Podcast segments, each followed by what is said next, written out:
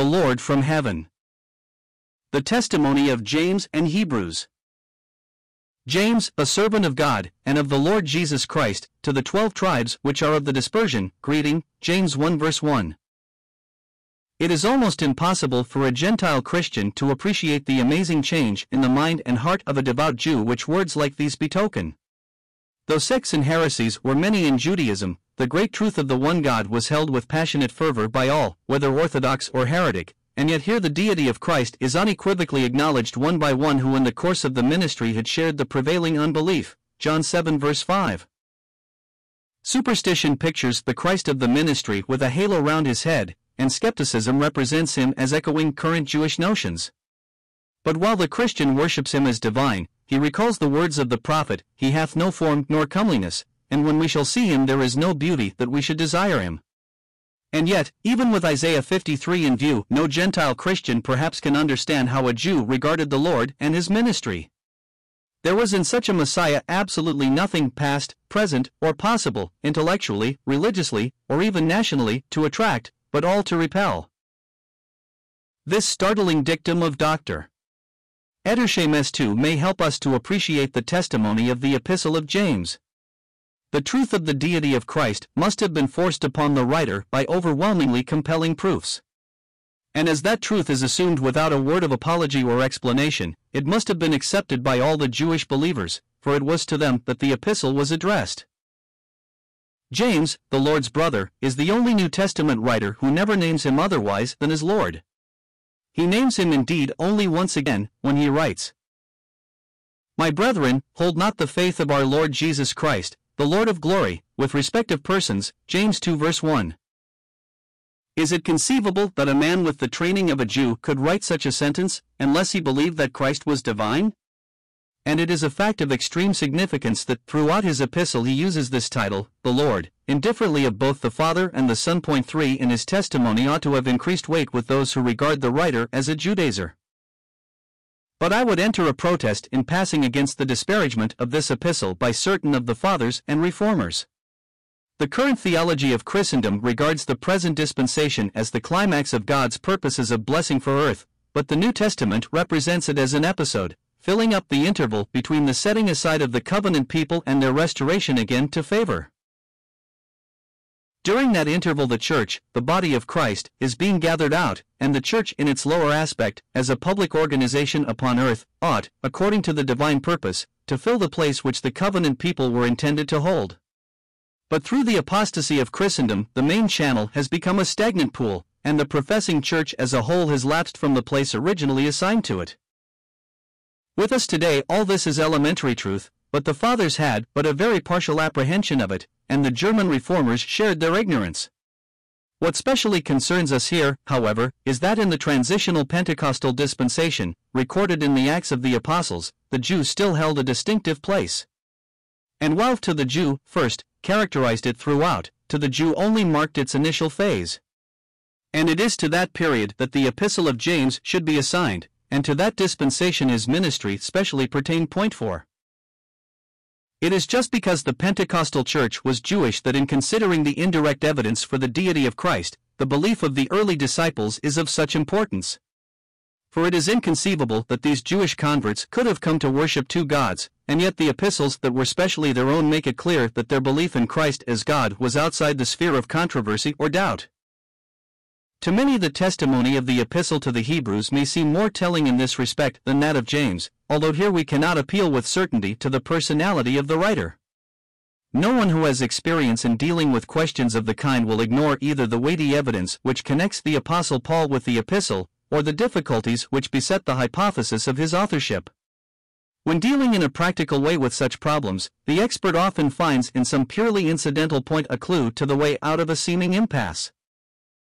And here a sentence in the typically Pauline postscript to the epistle may possibly suggest the solution of this much debated question. "Suffer the word of exhortation," the writer concludes, "for I have written a letter unto you." In few words. This is generally dismissed as a meaningless conventionalism, for Hebrews is one of the longest of the epistles, and moreover, as has been often noticed, the first twelve chapters are a treatise rather than an epistle. and as it is to the thirteenth chapter that the advocates of the Pauline hypothesis specially appeal, may not that last chapter contain the few words added by the great apostle in sending the treatise to those for whom it was written in five? But whatever view we take of its authorship, the testimony which the epistle renders to the Lord's deity is conclusive. Even if we dismiss every question of inspiration and regard it merely as a human work, it proves beyond doubt that the doctrine of the Godhood held rank at that time among the certainties of the faith. Here we need not go beyond the first chapter, or, indeed, the opening sentences of it. By the Son it was that made the worlds. He is the effulgence of the glory of God, and the impress, or very image, of the person of God. And he it is who upholds all things by the word of his power. If all this applies to a creature, words have no meaning, and Christian doctrine may be dismissed as a tangle of hyperbole and superstition. And if the Son be not a creature, he must be God. No pagan alternative can be accepted by either Christian or Jew. And this disposes of that subtle phase of error which ascribes a kind of secondary divinity to the Son, while refusing to recognize his deity. Appeal is made to numerous passages which represent God as working by and through the Son, whether in the sphere of creation, or of government, or of redemption. And stress is laid on the emphatic statement that to us there is one God, the Father, of whom are all things, and we unto him, and one Lord, Jesus Christ, through whom are all things, and we through him. But if the Socinian reads these words aright, then, in view of the uncompromising monotheism of Scripture, we must relegate our Lord and Savior to the position of a fellow creature, and to pay him any divine homage whatever is pagan idolatry and treason against God. The prominent place which this difficulty has occupied in all the controversies of all the centuries is proof of its reality and its magnitude. But it is to be solved, not by giving up Christianity, but by accepting the plain and emphatic words of our Lord Jesus Christ, by which he declares his oneness with the Father, words such as these: "I and my Father are one," John ten thirty. The Father is in me, and I in him, John ten verse thirty-eight. He that hath seen me hath seen the Father, John fourteen verse nine. I am in the Father, and the Father in me, John fourteen verse ten. It is with the indirect evidence of this truth that I am dealing, and, as already noticed, the expert sets a high value upon evidence of that kind. Statements that teach explicitly the deity of Christ may be frittered away by those who refuse the truth, but no one can thus evade the testimony supplied by the beliefs of the early disciples. And the force of that testimony is far greater than our theologians recognize. The learned treatises which discuss whether the Jew believed in a pre-existent divine Messiah are strangely unintelligent. For, whether in the first century or the twentieth, it is only the spiritually enlightened who really believe in the Godhood of Christ, and every influence of the kind which, with us, leads men to give a blind assent to that doctrine, operated to prejudice the unregenerate Jew against it. The Gospels make it clear that with the little company of those who, in the midst of almost universal apostasy, were waiting for the redemption, the question at issue was whether the Nazarene was really the Son of God, but with the ordinary Jew the very fact of his claiming to be Son of God was deemed conclusive evidence of blasphemy. The beliefs of the disciples, therefore, were formed and avowed in opposition to every influence which ecclesiastical authority could bring to bear on them. In Christendom, all who regard the Church as the oracle of God profess to believe Christ to be divine, just as they believe that the consecrated wafer is a symbol of his flesh. But the unregenerate Jew of nineteen hundred years ago stood intellectually on a higher level than the nominal Christian of today, for his beliefs rested upon Holy Scripture. And yet he shared the incapacity of all unspiritual men to receive its spiritual teaching.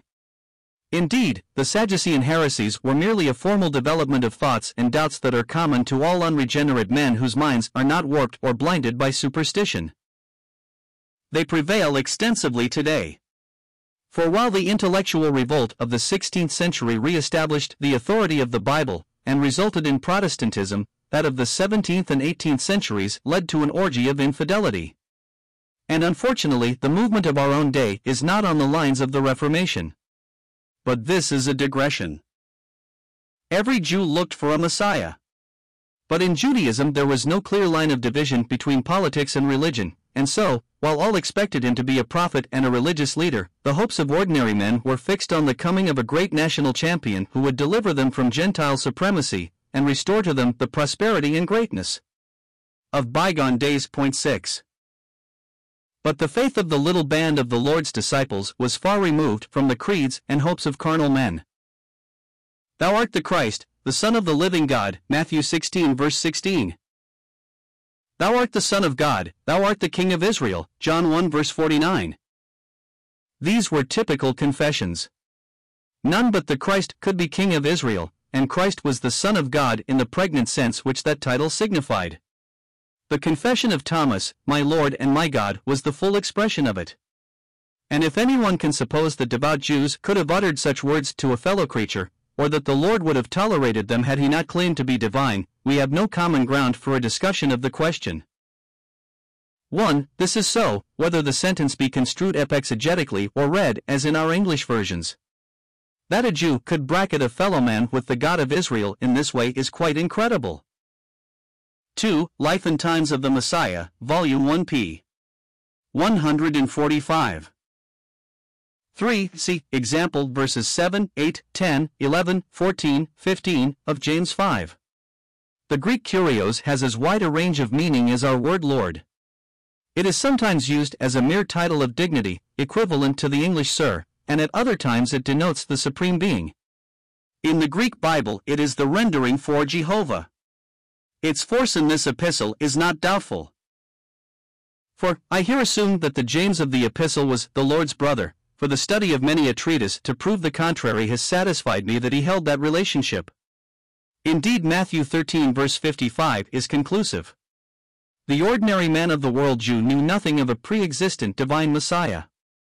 The Christ he looked for was one of his own people, and therefore that he should have cousins would be regarded as a matter of course. They supposed that John the Baptist was the Christ, Luke three verse fifteen, but the thought of his having brothers and sisters seems to have been repugnant to him. And a careful study of the chronological question has convinced me that they are right who hold the Epistle of James to be perhaps the earliest of the New Testament writings. It belongs to that period of the Pentecostal dispensation when the whole church was Jewish, and when their meeting places still bore the Jewish designation of synagogues, James two verse two. five. This is not a theory hastily formed for the purpose of my argument, but a belief which I have held for many years.